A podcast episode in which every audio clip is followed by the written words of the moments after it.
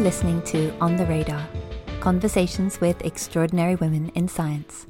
I'm Julia Gray. This podcast series is brought to you by Anderson Press to celebrate the publication of I, Ada, a novel that explores the tumultuous teenage years of Ada Lovelace. It's available now. Ada Lovelace struggled with ill health for most of her life. In 1851, eight years after her astonishing notes on Babbage's analytical engine were published, Ada began showing signs of uterine cancer. Although she tried to remain positive in outlook, she was soon confined to her bed and in great pain. She was 36 when she died on the 27th of November 1852, the same age as her father Lord Byron had been at his own death. Throughout her life, Ada had been famous not for her exceptional mind and ability, but because she was the daughter of a celebrity. She never knew how she would later come to be remembered. And it's only in the last 50 years or so that her role in the development of computer science has really properly been understood and valued. But now there are books, films, and television programs that feature her. She is an icon of picture book biographies and a symbol of all that can be achieved with persistence, passion, and curiosity. A computing language, Ada, is named after her. And every year, on the second Tuesday of October, we celebrate the achievements of women in the fields of science, technology, and mathematics on Ada Lovelace Day. My guest today is Dr. Susanna Bidgood, a cell biologist, immunologist, and expert in infectious diseases. She currently works at the MRC Laboratory for Molecular Cell Biology at University College London, where she is a postdoctoral research fellow. Welcome, Susanna. Thank you. I'd like to start by asking you to define immunology. What is it exactly? So, immunology is the study of the human immune system, and the human immune system is the body's ability to defend itself from uh, infectious diseases, so viruses and bacteria that want to get inside us and make us sick. And what is it about immunology that excites you? Why is it so fascinating to study? So, the really exciting thing about doing immunology is that you're basically studying a battle uh, a battle between the body that is fighting off these new invaders, um, a virus or bacteria, um, and uh, it's an ongoing changing thing. So um, sometimes the invader, the, the pathogen as we call it, is trying to mutate and come up with new ways of attacking. And so the immune system is also continually evolving and changing to fight back. So it's a very uh, ever changing and exciting thing to be studying. And also, of course, it makes a real difference to, to human health and to uh, generating therapeutics that will stop people getting sick. So it feels like you're making a difference in the world. How did you end up specialising in this particular area? So I knew for a long time that I wanted to do biochemistry. So that's studying the chemistry behind the biology of our bodies. So, um, you know, cells are living things but ultimately, at the basis of you and I, we have DNA, which is the instructions for making uh, Susanna or for making Julia. And uh, DNA is a chemical, and yet somehow it defines human life. And that kind of interface between a chemical that isn't living somehow being the thing that dictates something that is living just totally fascinated me from about the age 16. So um, your so, A levels were dictated to by that. So you did, I guess, you did biology and chemistry. I didn't do biology. Maths. I did chemistry and physics um, because I'd worked out you didn't need biology to do That's most right. biology courses, and so I thought it'd be more useful to me to have physics because lots of the machines I use actually rely on some really important physical principles, like the microscopes. Um, and the X-ray crystallography sets and things like that. So actually having a good basis in physics is really useful for some of the techniques I use in the lab. Um, and so that was how I kind of began into this kind of bigger field. And I basically got into immunology uh, because I went a summer project in a lab um, that at that time was working on antibodies. And I just became completely fascinated with antibodies as molecules.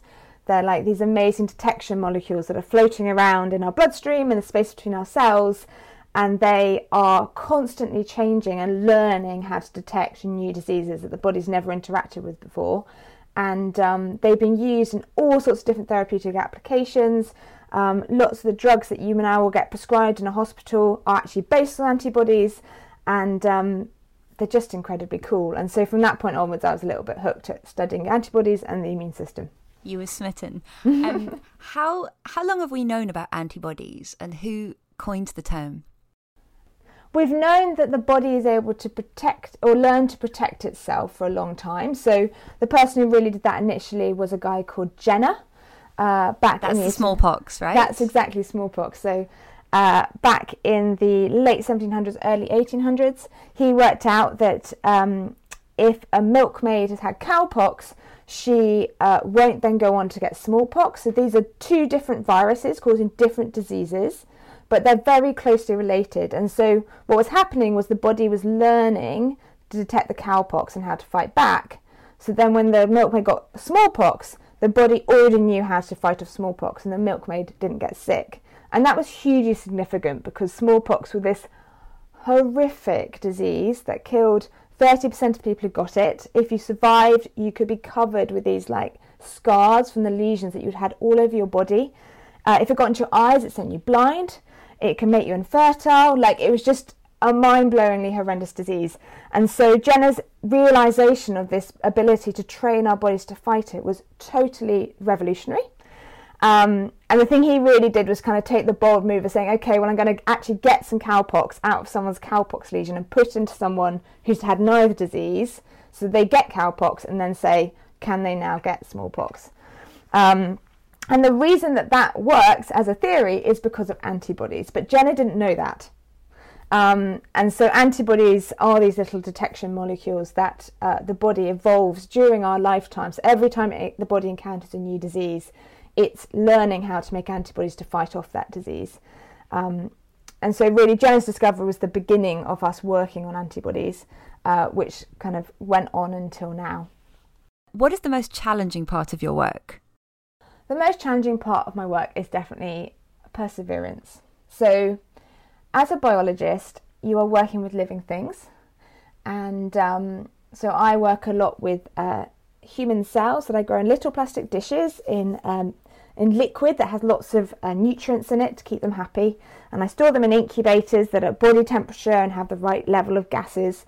Um, but sometimes, completely unknown to me, those cells will just die because they had a bad day, or maybe when I was working with them, I managed to get them a little bit contaminated and they've been killed off by some yeast from the air or whatever. And that can be incredibly frustrating when you've actually got a plan and often you've got a deadline that you've got to hit and um, something goes wrong and you have no idea what it is, and all you can do is clean everything down, get out fresh stocks of cells, and start over. And it must be so um, frustrating when it's, it's well, so when you're frustrating. under time pressure. and then vice versa, you might have an experiment that worked perfectly, but you just have no idea why the result is what it is, and you you've tried everything you can think of, and you're like, okay, so it always does this, but I have no idea why. Oh, and you gosh. know, because it's so small, you just you just you can't go and have a look because it's all beyond our ability to to look at things. So you just you feel a bit in the dark. but that's also the challenge and the joy. Oh gosh, I think never giving up is so important for everything. Yeah, that's It's just true. in its own in its own different ways. There's always that one part of your job that is forces you to persist. And I'm and sure what that's about true with writing a book. So, oh my gosh, yes, writing a book. writing a book definitely you have to sit still for quite a long time, which is very hard. Um, what about the the thing that brings you the most joy in what you do? The most joy is the days when you go into the lab and you've had you've had an experiment set up and you go in and you get your result and um, sometimes it could be something really simple. It might just be a line on a on a western blot, but you look at it and you know that your idea was right, your experiment has worked, and you are the first person in the world to know the answer to the question you were trying to answer. And that feeling is incredible of just like, wow, I've done it. Like, this is something new. And it, it could be a tiny, tiny, tiny little step forward in human knowledge, but it's knowledge that you've discovered. And um, there's just nothing that can take away that exciting feeling of realizing you've, you've made a discovery. Did you say a Western block? I, a blot. blot. and what is what is that? What is a Western blot? Um, it is a way of detecting a particular protein oh, wow. um, within a sample. So inside your cells, there are lots of building blocks that we as biochemists call proteins, um, and there's lots of different types. And so if you just run those, uh, you can basically run them through a gel, and they will sort according to their size along that gel, because um, some will move faster and some will move slower in relation to how big they are through the gel matrix. Um, but if you just did that and then you put on a dye to look at protein, you'd have a big smear because there'd be loads and loads and loads of proteins. So a Western blot is a way of detecting one particular protein uh, within that big smear, and it is using an antibody. I see. So you have an antibody that binds a particular protein, and you add it on to your sample, and then you have a way of of um, seeing where that antibody is. So sometimes it's a fluorescent tag on the antibody. Um, sometimes it's something that kicks off a chemical reaction. You add a particular chemical and then it emits light, and then you can just take literally take an image with a um, photographic film to see where is that band of light, and that's where your protein is. That you made that sound so gorgeous. I wish I could see it for myself. So we're talking a lot about discoveries, um, and I was wondering if you could tell us a bit about maybe the most intriguing discovery you've ever made in your line of work.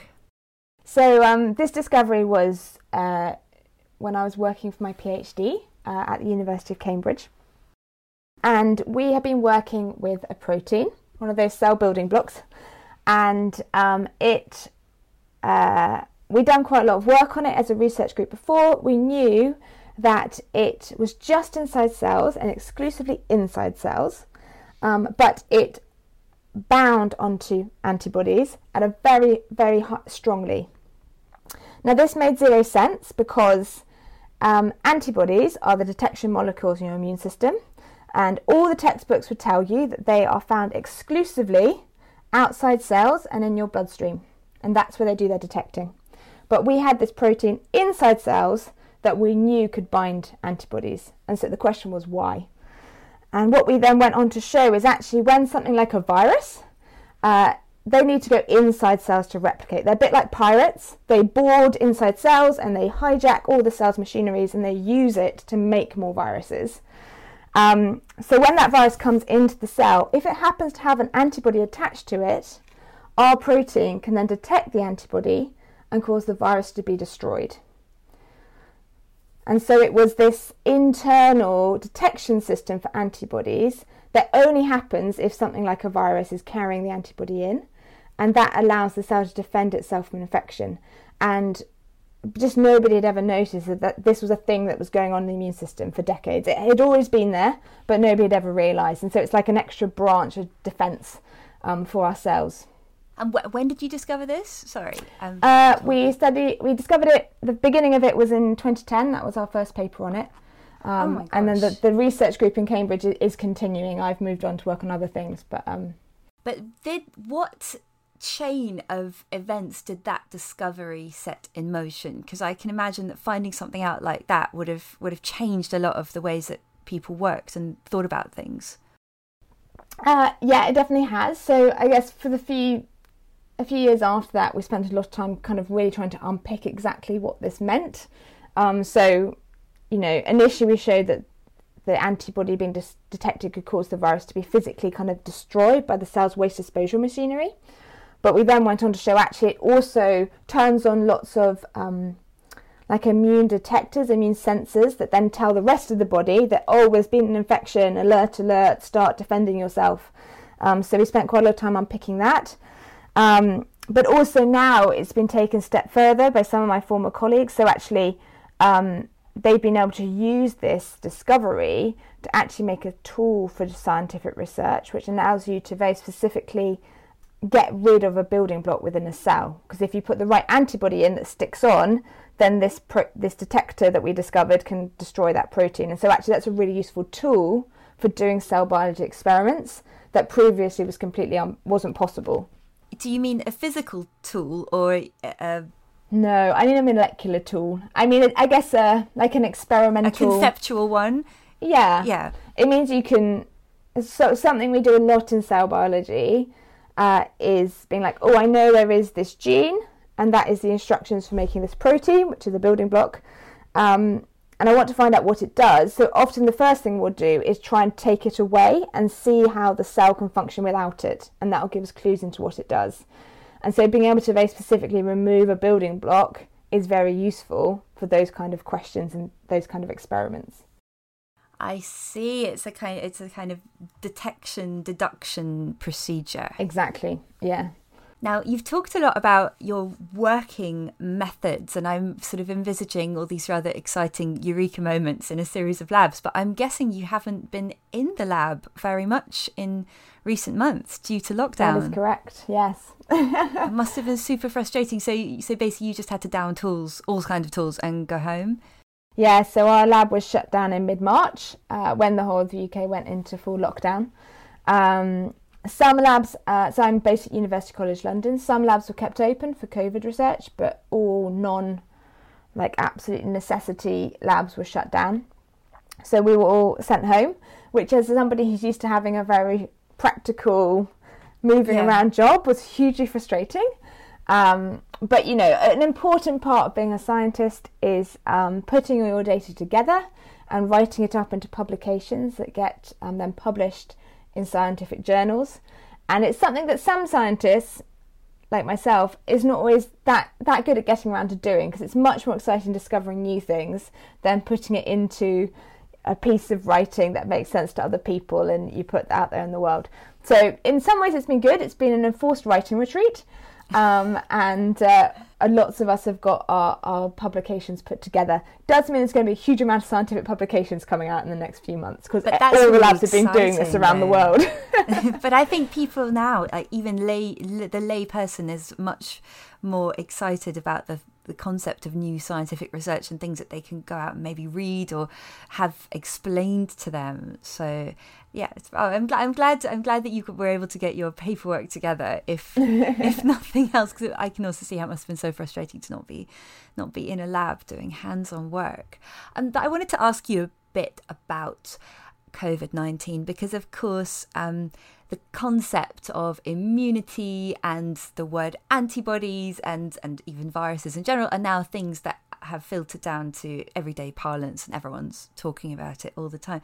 Um, as far as I can tell, it seems like we do not yet understand very much about immunity to this virus. Is that right? Yeah, so the real challenge with um, COVID 19, or so COVID 19 is the disease. It's caused by a virus called SARS CoV 2. Um, the real challenge about this virus is that it's new and we haven't had it in the in the human in humans before and so we know relatively little about it and actually you know it might feel like this has been going on for months um, and it has but in scientific terms um, it's very new and trying to work out what's going on so when it comes to immunity, uh, we are to some extent taking our lead from other coronaviruses, so other viruses in the same family that we know stuff about, like MERS and SARS. Like exactly like MERS and SARS, they're kind of the two that are are really well are deadly for humans or can be. There are lots of other coronaviruses that just cause the common cold that yeah. all of us have had, and they've all gone away again, and none of us have thought about it. Um, and so, from all those studies of those viruses, what we know is that um, you can get a a protective immune response, so you get antibodies, um, and that's what people are detecting in those antibody tests. And that tells you, oh yes, you've had the virus. Your body has trained some antibodies to detect it, and we can now, in our special test, determine that you do have those antibodies, so you probably had the virus, and you're probably protected against it. But what's unclear is how long that protection is going to last for, and that's the really key question that everyone's been talking about in the media. Um, we would expect it to last for three to six months as a minimum, um, but whether it's it, whether they're going to get long-lasting immunity on the scale of years, it remains to be seen. Actually, because we haven't had this virus for years, we yes, just have literally no years. idea. Yeah, we need, we need, time in order to um, accrue the data. I'm assuming to study exactly people and lots of data sets all over the world. We know that COVID 19, or we, we're pretty sure that this is a bat pathogen. Um, I guess we can't be 100% sure of anything, but that's certainly the, the link that's been made. Why are bat pathogens in particular so dangerous for humans? So, um, this virus has come out of bats, it's thought. Um, so originally it was viruses in bats and it has evolved in a way that it could also then infect humans, which is how it's got into the human population. Um, and actually, the thing that's become increasingly we've become increasingly aware of uh, as scientists is a lot of these emerging new viruses that pop into the human population. Many of them have come from bats, and especially the, the nastier ones. So Ebola also had its reservoir on bats, as did SARS-1. Um, and so there's been a you know a line of interest in the field of why is that the case, and um, the feeling well the research has been done so far. People um, think that actually the bat immune system, the human immune system, are really quite similar, but it feels like the bat one is just a lot more powerful. It's more potent. And so um, it can actually fight off these diseases, and the bats don't really get sick. But when the same virus comes into humans, it actually makes us really sick. Um, and so actually it means we need to be a much higher alert level at not letting these bat uh, reservoir viruses coming into come into human the population. And how can we how can we do that? Uh, uh, is it a question of just not being super careful when you go into a bat cave, or is, there, is there some other form form of protection, or is is this an animal is this an environmental concern? Um, there's, I mean, there are some very simple ways that you can do it. In that, um, and this this is true in the whole of our lives of just actually being really um, careful about our hygiene. So you've been mm. out and about, you wash your hands when wash you get home. Um, yeah. I know the government's been telling us to wash our hands all the time, but actually, it's a really simple measure that makes a huge difference. Um, you know, in the UK, uh, lots of us aren't living in close proximity to the kinds of bats that would be could be carrying vi- these viruses, um, and so it's it's a matter of you know in Ebola, the Ebola outbreak, for example, it's thought that the first case came from some a little boy who was playing around a tree, a hollow tree that the bats were living in. And so, you know, children, they're playing, they get everything all over their mm-hmm. hands, they touch their faces. Actually, you know, if there's an Ebola in some of the bat feces and he then touched his face. That's how he picked it up. And then because this particular virus had, had evolved so it could transmit between humans, it then started spreading amongst the village. And that's thought how the outbreak began. Um, so to some extent, yes, you know, people being aware that they need to stay away from particular areas that might be more dangerous is something to be considered. Um, as an international community, I think it's a lot about surveillance. And so being aware of you know, if there are reports within a particular medical hospital, oh, we've had all these new cases of pneumonia mm. and it doesn't look like anything we've known before, actually, we take that really seriously and think about isolating, you know, that yeah. area and not letting it transmit further. Um, so it needs to raise raise flags basically, and it's a communications exactly. issue. Yeah, yeah. But the interesting thing about COVID nineteen is, as we all know, for some people, especially the elderly, it can be very bad but some people get it asymptomatically. And actually, that's why this virus had a chance of going pandemic and succeeded mm. because it doesn't make everybody super ill. And so there are people wandering around who don't know that they have it, but they are then transmitting it to other people. Um, as in comparison, SARS 1 uh, made people really ill. And so you could tell if people had it or not much more easily. And, and hence why there weren't so many deaths, right? SARS one, I think. Yeah, it was easy to contain because it was easier to work out who had it and stop them going to see anyone else, and then it didn't spread. Now, Susanna, I only have a couple more questions to ask you. Okay. Can, is there a particular person who's had a very special influence on your career or who has shaped um, your pathway or inspired you to do what you do? Um, I think one person who had a huge uh, impact on my choice of career was actually my father. Um, so my dad, he also did sciences at university, did the same degree as I did. Uh, he didn't end up being a scientist, but he uh, just had the most curious mind of anybody I'd ever met. He just was interested in everything. And sometimes as a child, it was infuriating because you go to a museum and he'd want to know how everything works, and it would take flipping hours. but you know, in in most areas of life, it was just wonderful because uh, he really was fascinated and he was interested. And you know, you go for a walk in the woods, and he'd tell you about the trees and the plants, or the birds, or whatever he was seeing. And he also had a brain like a sponge, which unfortunately I did not inherit. Um, so he also just retained all these facts and stuff that he'd learned, and then he could share them with you. And so that kind of uh, infectious curiosity, I think, was um, was really infectious and kind of made me want to explore the world and understand the world more. Um, so I think he was a big uh, early impact on my desire to go off and be a research scientist and explore and understand more about the world. That is lovely. And I love that you've mentioned curiosity because you also mentioned perseverance. If you had to pick one third value or quality that you think it's important to possess to do what you do, what would it be? Oh, that's really difficult. Um, I was wondering as you were talking about adaptability, actually, when you. Um... Yeah, nice.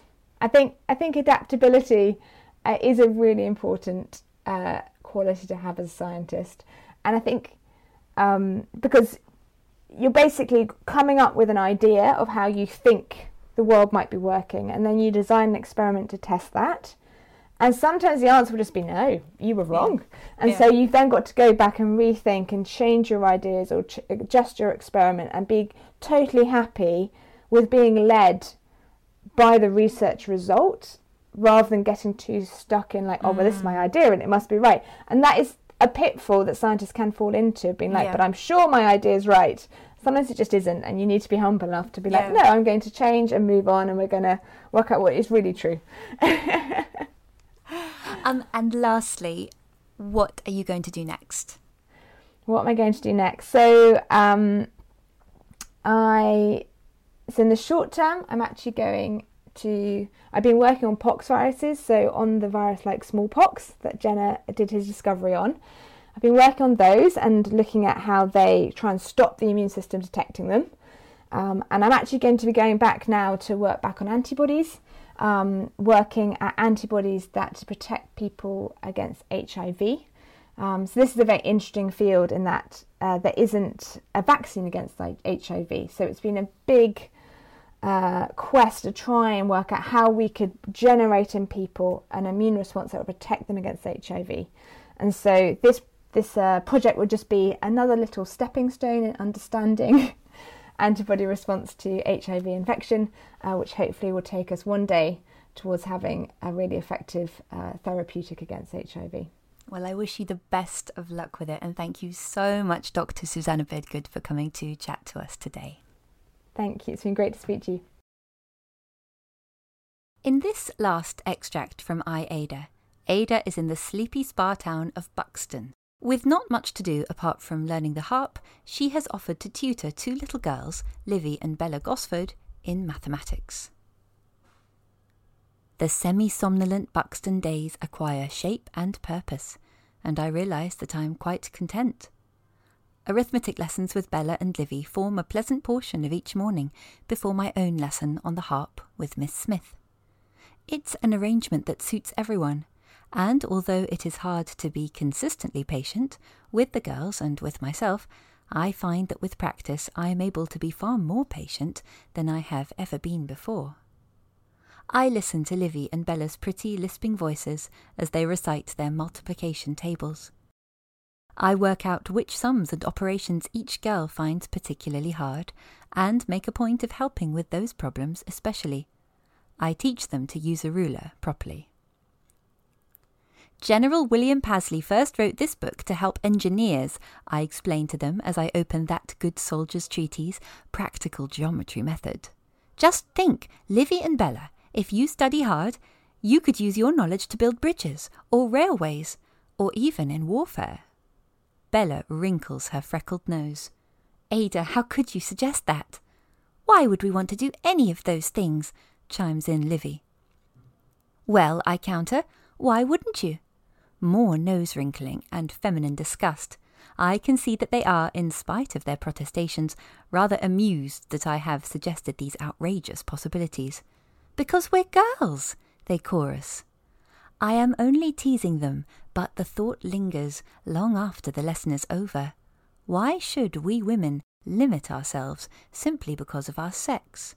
Why should we say, this is not for us, nor this, nor this, when there are so many things that could be done? If Jacquard had been brought up to believe that he was not capable of designing a loom that would revolutionize the factory system, if Stevenson had never dared to dream of steam engines, if Babbage hadn't broken things apart under the benevolent eye of his mother to see how they worked, then none of those inventions would exist today. The thought sparks oddities in my Ada brain. All the magical potential that would have gone to waste and all the magical potential that must surely be lost every day, because little girls like Bella and Livy Gosford do not believe that a bridge would be theirs to build. You've been listening to On the Radar Conversations with Extraordinary Women in Science. On the Radar was produced by Jonathan Moore and me, Julia Gray, and mixed and edited by Jonathan Moore, with special thanks to Paul Black, Rob Fairmond, Chloe Sacker, Louise Lamont, Mara Alperin, and today's guest, Dr. Susanna Bidgood. Music by Second Person. I Ada is published by Andersen Press and available wherever you buy your books.